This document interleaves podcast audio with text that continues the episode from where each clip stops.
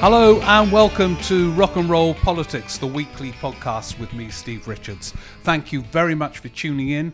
If you're about to go for a run, start. If you're about to do some ironing, eat some crisps, do some great picking in Italy, all the kinds of things that you tell me you do whilst listening to this podcast, get going because we've got a lot to get through in this particular session. I know it's a cliche to say, and I bet you've all said it and we've all been saying it, that we're living through history. Well, what a week.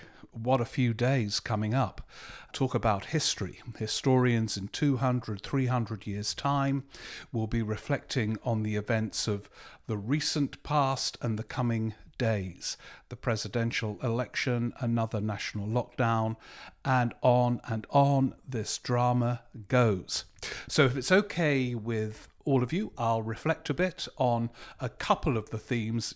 We could pluck so many. In fact, somebody emailed me and said, you know, we're all going to have to run a marathon for this podcast because there is so much to get through. But I'm going to choose two themes and then your questions are so brilliant. We're going to go through some of those, and if we don't get to all of them, there will be another time very soon. The two themes I'm going to choose, by the way, um, one of them is not going to be the presidential election. A lot of you will listen to this before we know who's won. Some of you will listen to it after, assuming anything decisive happens over the next few days. Remember, some, you know, there could be all kinds of contentious legal matters and God knows what else. So, more reflections on the US election next week. It might come up in the questions, actually.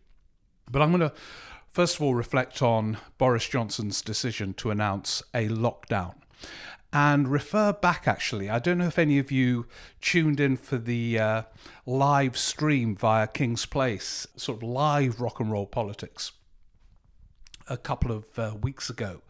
But one of my themes then was how prime ministers, when overwhelmed and out of their depth, almost knowingly repeat the same mistakes again, as if characters in a film noir drawn to their doom. And I think we've all reflected that we see a pattern recurring this autumn from what happened in the early spring.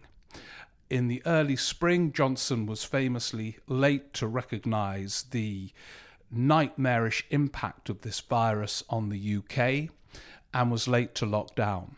And what's happened this time? Exactly the same again.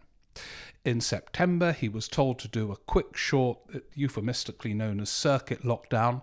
I always think that sounds like a workout, like the runs you're all on at the moment, this circuit lockdown. It was a lockdown. And he chose not to do it. And what's interesting looking back at that key period in September was Johnson had clearly been swayed by the scientists on the Friday of that key September sequence. Then Sunak got hold of him over the weekend and persuaded him to do very little for the sake of the economy. One of Johnson's characteristics is to be influenced by the last person he spoke to. And so by the Monday, do you remember, of that September period, we had the absurd situation of Whitty and Vallance going ahead with the press conference, what, which was planned on the assumption Johnson was going to announce quite big constraints for England. They went ahead, but they weren't allowed to answer any questions because Johnson had changed his mind. So they both delivered those ominous figures, which are now much worse than they prophesied, and the duo got mocked by the libertarians for daring to prophesy it would get bad by now. It's much, much worse in reality, even though the libertarians continue to moan as if they've been proven right. It's just like Brexit, they become more self confident and assertive the more wrong they're proven to be. So the, the poor scientists, the duo Whitty and Vallance, looking ill, ominously, told us that uh, it was all going to be terrible. Then Johnson popped up a few hours later and announced that pubs would close at 10 o'clock. And that was more or less it. He had changed his mind, which is incidentally, I mean, who knows how their plans for a lockdown this time were leaked, but I wouldn't be at all surprised if somebody who knew about the plan leaked it because they were worried Johnson would change his mind this time too. So, anyway, there he was in September, falling into the same traps he fell into late February and early March. And as he did so, so many people I bumped into said they could see the way this was going. It would lead inevitably to a national lockdown. And what has happened in between, you know, that September climb down, just don't go to the pub between 10 and 11 after the Vallance Whitty double act of doom, accurate doom, is cinematic. All those battles with Andy Burnham, Sadiq Khan, all the tough talk from Rishi Sunak of, you know, we've got to end the furlough, we've got to do this, this, and this. All of it was unnecessary. All that political energy and capital spent. And now England goes into a national lockdown. It's been extraordinary, but as I kind of discussed at that Kings Place live stream, there is a tendency for this to happen. I think I mentioned the 1970s when each Prime Minister, Tory or Labour, went in the end towards incomes policy imposed on the unions as their solution to deal with the industrial unrest. Each had concluded in advance that such a move would be a catastrophe. Each implemented the policy, and each fell partly as a result of that implementation. Knowingly, they moved towards their doom. And Johnson in September did what he did in February and March Having concluded in the summer he was wrong privately, no doubt at all he knew he was wrong, but he did it again. And you can see the sort of bewildered chaos that has erupted around him. The bizarre sequence where a press conference was billed to start on Saturday at four o'clock, then five o'clock, then six o'clock, and then it was half past six, and then they were worried it was going to clash with Strictly and all the rest of it. It was a kind of thick of it somebody tweeted uh, to me, thick of it without the laughs. Well, to be honest, there was some dark, dark, dark comedy in the chaos. And as a result of an inability for commanding, strong leadership, Johnson appears to be falling between two stools. Those who I regard as absolutely right, who wanted it in September, are now alarmed that it is happening so late. And the libertarians, the newspapers, some of Conservative MPs are up in arms that it's happening at all. And actually, what it needed was an assertion of self confident leadership in September, a commanding address. Doesn't have to be one of those silly televised addresses for five minutes where he kind of pumps his fist down, stay at home, and all the rest of it. It could be a serious, I don't know, speech with questions, who knows, but it needed explanation, assertiveness, and a lockdown in September. Explanation in capital letters. Why, why, why? In fairness to him on Saturday, he half did it. But then when it came to the questions, he was hesitant and insecure in a rather transparent way. He is an odd mix of being an actor and incapable of acting at all and being very transparent in his wholly overwhelming sense of unease, which is a bit alarming. Johnson, curiously, for a journalist, a columnist, it's not surprising that such a character is not necessarily good at governing. Uh, but you would have thought he had language, but he doesn't. There is no clear, coherent sentences framing an argument about why they are doing what they are doing.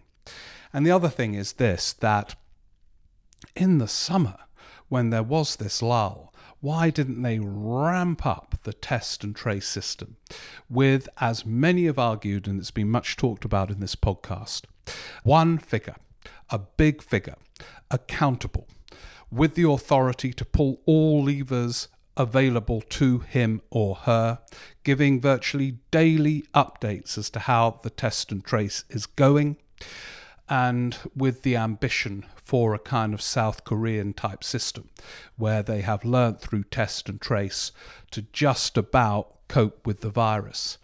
Hopefully, this time, there's no point in getting this thing down below one, the R rate below one, as they call it, if it's not accompanied by a massive ramping up of the test and trace in this period. For Keir Starmer, and politics matter in an emergency. Even in wartime, political calculations are made. But whether they were political or sincere, I suspect a combination of the two, Starmer made the right call when he urged the national lockdown much earlier, having read the sage advice from September. And he will rightly back these measures, but in doing so, he has a protective shield of being right. And Johnson has real problems with this because there is quote after quote after quote from him mocking Starmer for proposing a national lockdown and dismissing it, as he did so a few days ago. And so he's now in this complex position. Complex is a kind of underestimation of the century, where he has Tory MPs up in arms about the nature of the announcement, the way it was leaked, their feeling of being peripheral to the whole decision making process, the opposition from some to the substance of the announcement. You've then got Labour saying they should have done it ages ago, as we suggested, along with the scientists. And he has to navigate his way through this without the capacity for language and without, frankly, great self confidence. He might have the self confidence of a campaigner and an entertainer and a performer, but this is in a different league. While Starmer has done politically extremely well over COVID, and it's been very difficult uh, navigating this balancing act of being supportive when it was possible to be and forensically critical when it was necessary to be. He has not only done that, I was thinking today actually the other thing he was he has done, often in a national emergency, a leader of the opposition becomes almost wholly irrelevant and marginal. In the early build up to the whole post September the 11th drama and on to the war in Afghanistan and all the rest of it, Tony Blair, although he too was marching towards darkness with Iraq, was so dominant that the then newly elected leader of the opposition, Iain Duncan Smith, never got a look in. Even his election as leader was sort of on page six because all hell was breaking loose after September the 11th. Um, but Starmer has become a key player by being intelligent, crafty at times, as you have to be as leader of the opposition, but principled too. So, having praised him, I'm now going to criticize him in a way that I suspect, already judging from some emails, that you will disagree with. I think he has made a misstep, and it's one of the few since he's been leader of the opposition, in suspending Jeremy Corbyn. And this is why. Parties are always divided in some form or another. Actually, his Labour Party on most issues are broadly united at the moment. Um, he's got a shadow cabinet which kind of broadly dance. Sorry, I shouldn't stop, stop using broadly, but you know you have to qualify it a bit. But they dance together on the whole. And he's managed to create a new shadow cabinet, very little echo from Jeremy Corbyn's shadow cabinet. He has remade the Labour Party headquarters with a different set of key figures, again without a fuss. People predicted all hell would break loose. That hasn't been the case. And so they are kind of united. And the other twist is that in the response to last week's report on anti Semitism, there was too unity. Virtually every interviewee said it was a day of shame and every dot and comma of the report should be implemented. And Starmer's original press conference was brutal in its um, implications for Jeremy Corbyn.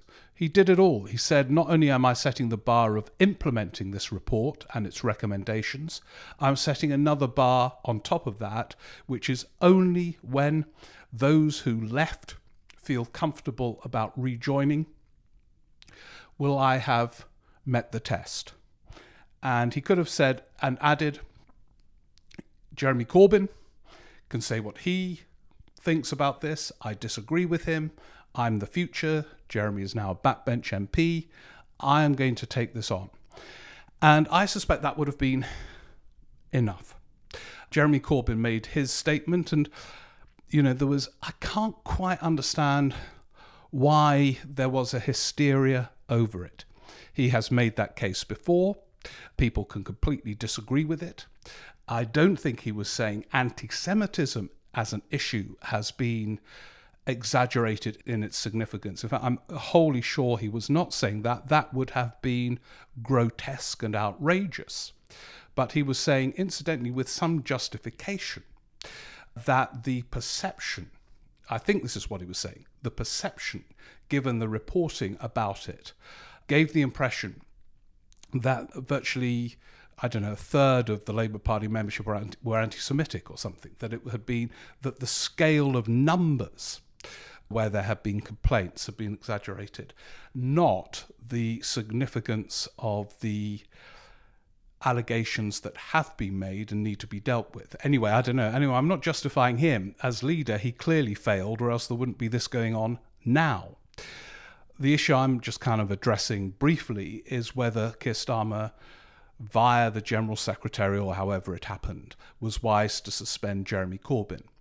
And I argue that it's the wrong move because what it has done is Jeremy Corbyn was wholly at ease, it seemed to me, just moving back to being a backbench MP representing his constituency in Islington. He had returned to his comfort zone after a period freakish for any politician of leadership he hadn't expected to get. And I can't remember the last time people kind of mentioned Jeremy Corbyn to me. Suddenly he is back. He has been given a stage. He has been given a cause. People are talking about him.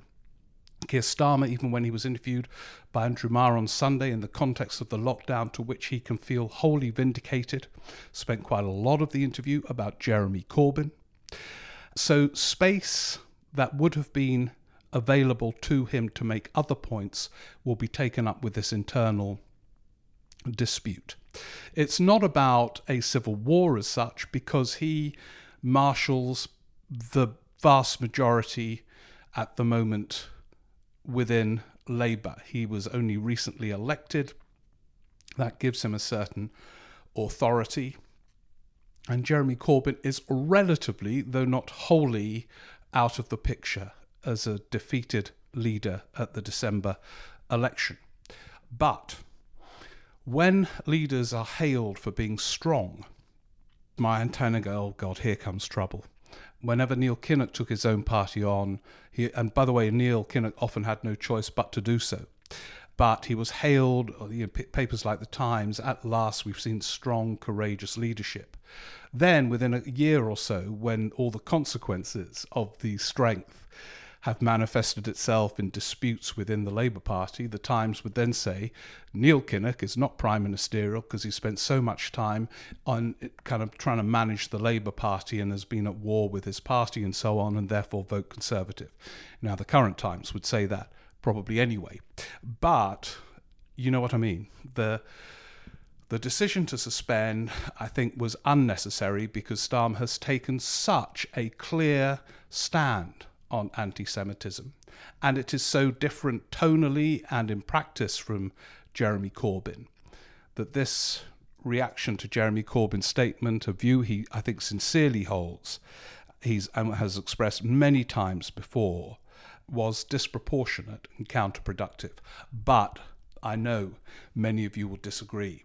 Now, as I say, I'm not going to do the American presidential election because some of you will be jogging along or ironing or cooking knowing the results. So there's no point me saying I predict this or that if that is the case.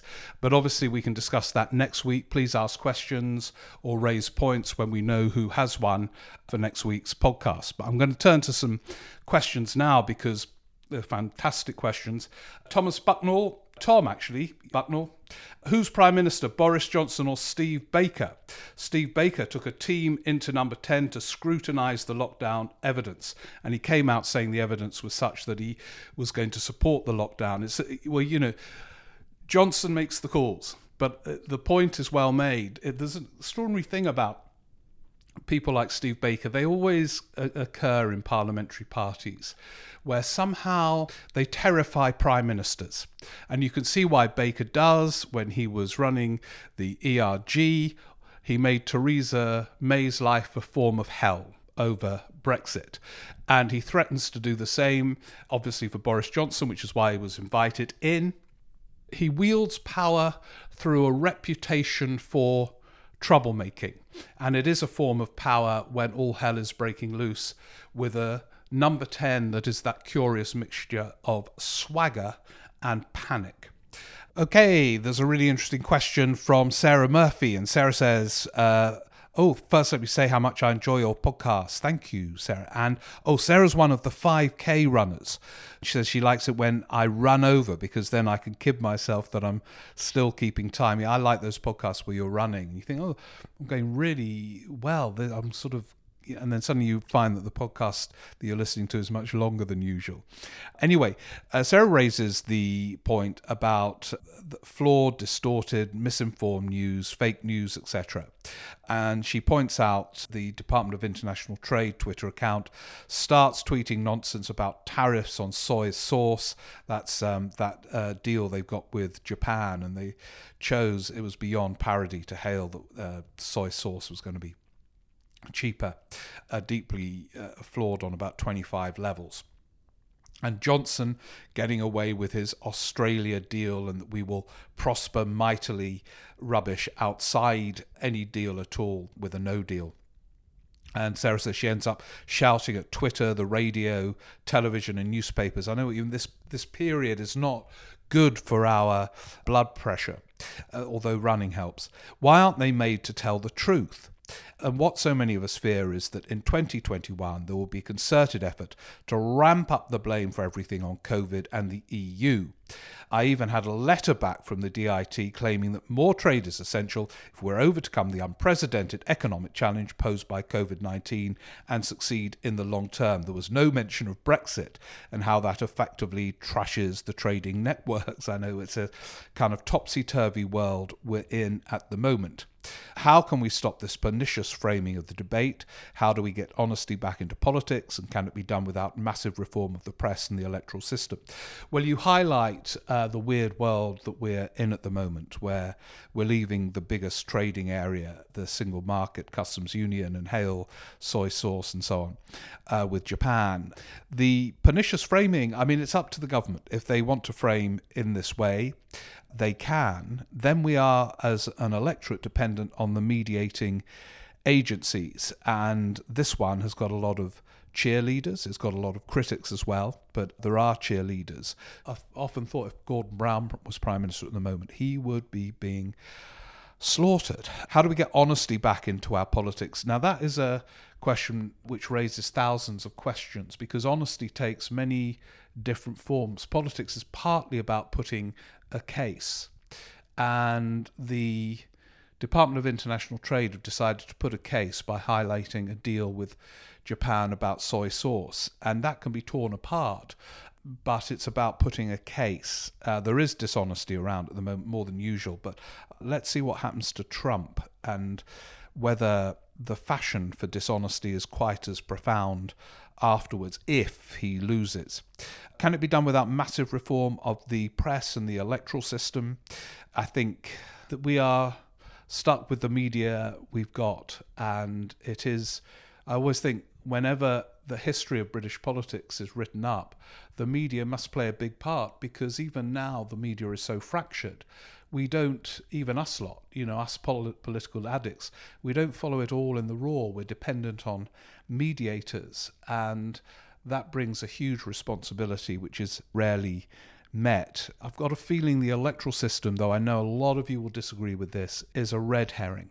It, that's not the reason why we are in this position for lots of kind of reasons. But that's a whole podcast, like so many of your interesting questions. Thank you, Sarah. I, I think that answer and your question, you should have finished the 5K. I almost got an essay from Jeff, Jeff Strange, who's uh, near me in uh, Crouch End, who, um, oh, he tells me, by the way, that, um, oh, yeah, I'm listening whilst in my underpants, vacuum cleaner strapped to my back, crisps in hand, and all the while I'm running the weekly 10K and I chopped the broccoli already. We're dealing with genius here. And actually, the email is genius and it's quite a long one. I'm not going to read it all, but Jeff talks about the atomization of politics with the parties uh, splintering, and in America too. And leadership, such a fickle thing to define. Surely leadership relies upon middleweights in cabinet to up to being led and relish the challenge. I don't see anybody in this cabal of cronies.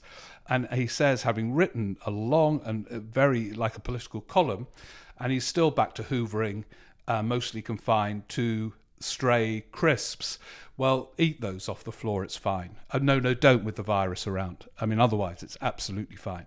Yeah, no, uh, this is a, quite a big theme, Jeff, this um, the weakness of the cabinet.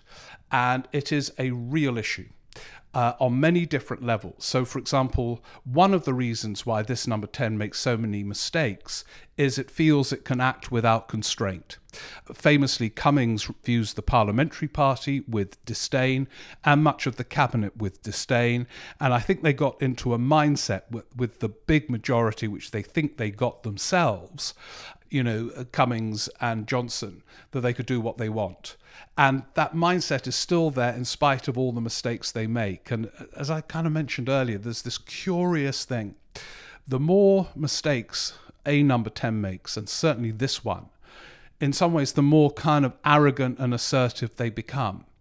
And there aren't big figures in this cabinet to challenge there has been a bit, and it's interesting when challenged, Johnson can start to waver, as he did when Sunak challenged him over the lockdown in September. And he wavered the wrong way, and Sunak needs further scrutiny, having made a series of bad calls, including that one about not having the lockdown in September, and indeed his Eat Out to Help Out campaign, which seems to have had an input in the revival of the virus, which is not exactly a desirable end to eat out and help out. Andrew Mulholland, yeah, or Andrew asked one of my favourite themes about political space, and it's in relation to Corbyn and Starmer. When anyone makes a move, they have to judge how much space is available to them when they make it. And if they get that wrong, they are in big trouble. Now, Andrew argues Starmer does have the space. I think that's what you're arguing, but Corbyn doesn't because he is pretty powerless now. Oh, and by the way, Andrew's the one picking olives in Italy with no crisps involved. Well, that is, I hope you're able to do this, Andrew, socially distanced for some time to come. I look forward to eating the olives actually, but perhaps with some crisps. I wonder though whether you're right about Keir Starmer having the space. I think the last thing he needs when he's making such headway, actually, as a kind of prime ministerial figure on COVID, and so in command of his shadow cabinet and a new party headquarters, ahead in the polls in terms of personal ratings, whether he has the space or wants to use up available political space in a very vivid battle with a former leader. It's not like Neil Kinnock versus Militant in many respects. It's certainly not Tony Blair on Clause 4. Tony Blair and Clause 4 Labour were miles ahead by the time he did Clause 4. Everybody saw him then as the next Prime Minister.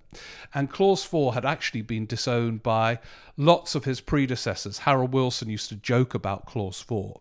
So this is different. Suspending the former leader who you served in the shadow cabinet a few months ago or a year ago is just quite a contortion, I think. But I, I, I know many of you will disagree. And lots of people have tweeted telling me they disagree as well. And I think um, Nathan Baroda uh, writes to say, I wanted to challenge the premise of uh, my view about Starmer, Corbyn, and divided parties because I disagree with its premise. And Nathan gives the example that last year Boris Johnson exiled 21 of his MPs and then won a stonking majority a few weeks later. Uh, that example is a good one.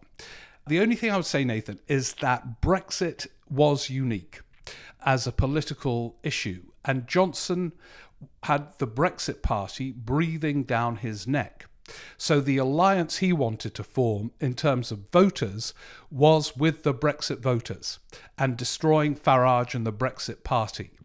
And therefore, it was quite clear to him and Cummings, although I think it will give the Tory party an existential crisis in the years to come, that to kick out the non Brexiteers or the non hardline Brexiteers was the only way they were going to be able to do it. So there was a kind of clear electoral strategy, which was to kill the Brexit Party. As I say, I just think this seems unnecessary to me. Uh, Jeremy Corbyn was getting on leading his quiet life. Starmer was clearly has absolutely put anti Semitism centre stage and will be judged by it irrespective of what happens to Jeremy Corbyn. But, um, and I do think voters don't follow all the twists and turns at all, I'm afraid. I'm afraid us lot today, focusing on this podcast in whatever form, we are not typical, but I do think they notice those kind of just a, a noisy row, which is quite often the uh, motif of the Labour Party. Uh, yeah, this is interesting from Simon Lockyer. He challenges something I was saying about Bernard Jenkin, because last week I quoted Bernard Jenkin, the Tory MP, at length about his criticism of the test and trace system. And Jenkins' basic criticism was it was far too fractured and all over the place. Simon makes the point that he backed all the reforms that led to a kind of fracturing of the NHS and uh, the kind of wider theme of this podcast quite often, which is, uh, you know, the fracturing of public services and no one's responsible or accountable for anything. There are some other points uh, Simon makes. Uh, final thought How can the Conservatives claim, as they used to, that they are the party who can manage the economy and control spending without increasing taxes? With the debt the size that it is, how can they manage this balancing act? Well, that question is going to get deeper now because the furlough is going to apply throughout November or the rest of this month as well. So it's, I mean, how, if they get through this, well, they will in some form. They're not going to give up that majority of 80 plus and hold an election. So they will get through this, and then they're going to face another nightmare, which is how they manage the economy. My view is this current number 10 will want to borrow and let borrowing take much of the pain for now, and Sunak and the Treasury will want to start to try and balance the books. Good luck with that. Question from Paul Cooper. Do you think the core Conservative voters will drift towards the political centre ground if they become as disenfranchised as those who Johnson sought to expel from the 2019 party? Well, it's a good question, but it depends really what you mean by disenfranchised. The Tory coalition in December 2019 was around Brexit, as I said earlier, which is why they kicked out you know, those terrible revolutionary figures like Philip Hammond. And that will fracture, partly, I think, because the reality of Brexit will be far removed from their fantasies, but because by 2024, 2025, there will be other issues. Now, which way voters who turn to the Tories will go then will depend on many other factors whether the Tories can reinvent themselves, whether Keir Starmer comes up with a clear, coherent alternative. But at the very least, I think we can say a year in that the Tory relationship with those who switch the so called red wall seats is very fragile, and don't those MPs who were elected know it. Okay, I think what is the time? Well, blimey, those of you doing the 5K will be finished. Cameron, Uh, I'm interested to know your thoughts on the achievements of New Labour. With 418 seats in 1997 and impressive majorities at subsequent elections, did they go far enough as a governing party? The Brexit vote and its constitutional consequences have illuminated some of the key structural tensions in the UK, with roots arguably in the New Labour years. For example, devolution furthered the demand for independence in Scotland, and after moving away from conversations on electoral reform, first past the post voting system, now feels 20 years out of date. Could New Labour have been bolder and smarter in its vision for the future of the UK? Well, blimey, uh, Karen, thank you. That will take that could take a whole podcast series. But you are right to suggest one thing, and it's a very interesting point that New Labour had in 1997 bigger majorities than the Thatcher landslides and the Boris Johnson landslide in December and of course, way more than Cameron had because he didn't have a majority at all in 2010. But then compare that Tory trio with New Labour. Now, New Labour achieved a heck of a lot, much more than they're given credit for at the moment, but that will change in time. But they were nowhere near as bold. Let's just take Cameron. There he was in 2010. He didn't win a majority.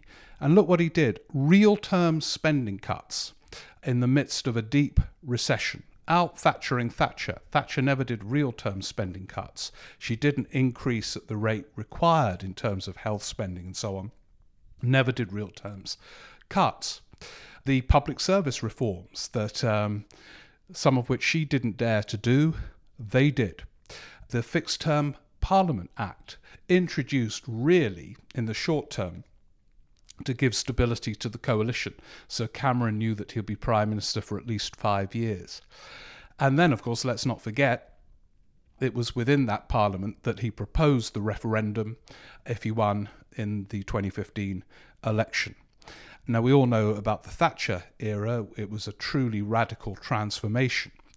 And Johnson, Brexit, his own kind of confused, bewildered ideological reaction to um, COVID, determination, we'll see whether they do it, to reform the civil service, the BBC. I mean, I doubt whether they have just the ability to do to do it, but they like the threatening. Now, New Labour did a heck of a lot, but you're right that they they felt like imposters, disturbing the natural order of things, where England at least votes Conservative and that was the the mood all the way through. It was very interesting. Much of the media, as ever, media orthodoxy was wrong. You know, the media orthodoxy was about arrogance, control freakery, spin, and all this kind of thing. The basic theme was here was a group of people used to losing elections big time. Blair and Brown elected in 1983, suddenly presiding over this huge majority. But both of Blair and Brown in different ways worried about Middle England, the newspapers Middle England read, and so on. And it did lead to a caution. The whole Scottish issue is fascinating because, as you know, they thought the introduction of devolution in a Scottish Parliament would kill off the cause of nationalism rather than propel it to stratospheric new heights. And yeah, I could go on for a long time, but you, you're right to detect a caution. And the contrast with these Tory prime ministers is really interesting. And I think one of the tests of the next Labour Prime Minister, whether it's in our lifetimes, I, th- I think it will be. I think Starmer's got a good chance. Will be whether they can govern with confidence and be radical and confident in their radicalism, like Thatcher, Cameron, and Johnson. I mean, Johnson isn't a confident figure now, but he's already taken us out of the European Union. I mean, that is a revolutionary act of destructiveness, but it's a revolutionary act. Look, uh, brilliant, brilliant questions. Uh, do you mind if we do one more? Just do one more lap because they are they are also good. A question, some question here from Oh, lots of questions from Noah. I'm going to just read one. By the time of the next election, how will Labour be able to frame a message about economic divisions in society? It's clear there have always been many, regardless of the pandemic, and that this won't go away. Will they be able to effectively frame a message about a solution of Keynesian greater public spending, not least given how much the Tories are spending? Do you think the future of election campaigns will instead always be cultural matters, not economic? Brilliant question. I don't think they will be cultural. I think it's a bit of a red herring, this cultural thing. The, the, last election was because of Brexit, and Brexit became cultural, although in reality it's not. As we're going to find, it's about economics, it's about how you manage yourself in relation to other countries, trade and the rules that govern trade. And the rules that govern trade don't just apply to Europe, it will apply to a tiddly little trade act with Japan, where we're getting this soy sauce in for uh, apparently brilliant value. That's, you know, forget about Brexit, cheaper soy sauce is on its way. Although I gather that that was also going to be available to the EU with their trade deal that's been negotiated with Japan. But there we go. So I think it will be about economics, but your broader point is a really interesting one. Again, it's going to take a whole half marathon podcast because um, it is the case that the Tories are spending a lot. And Rishi Sunak, although I'm told he isn't a Keynesian at all, he's a sort of George Osborne economic liberal, did put a Keynesian argument in his budget last March where he said, We are borrowing and spending because they generate growth. And in making that case, he was making a Keynesian case.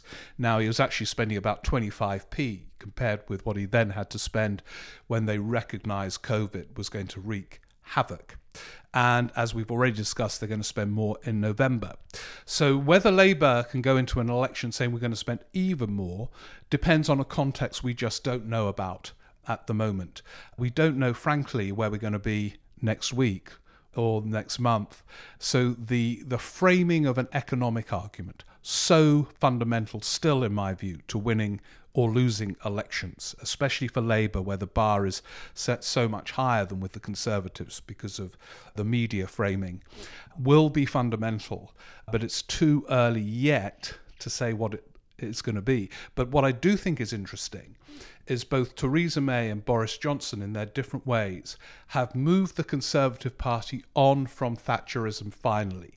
Cameron pretended to be this great modernising figure, but actually he was, in the key areas, utterly committed to Thatcherism. And indeed, Oliver Letwin once told me the whole project was about reheating Thatcherism. But Theresa May, in her declaration in the 2017 election and elsewhere that it's time to focus on the good that the state can do.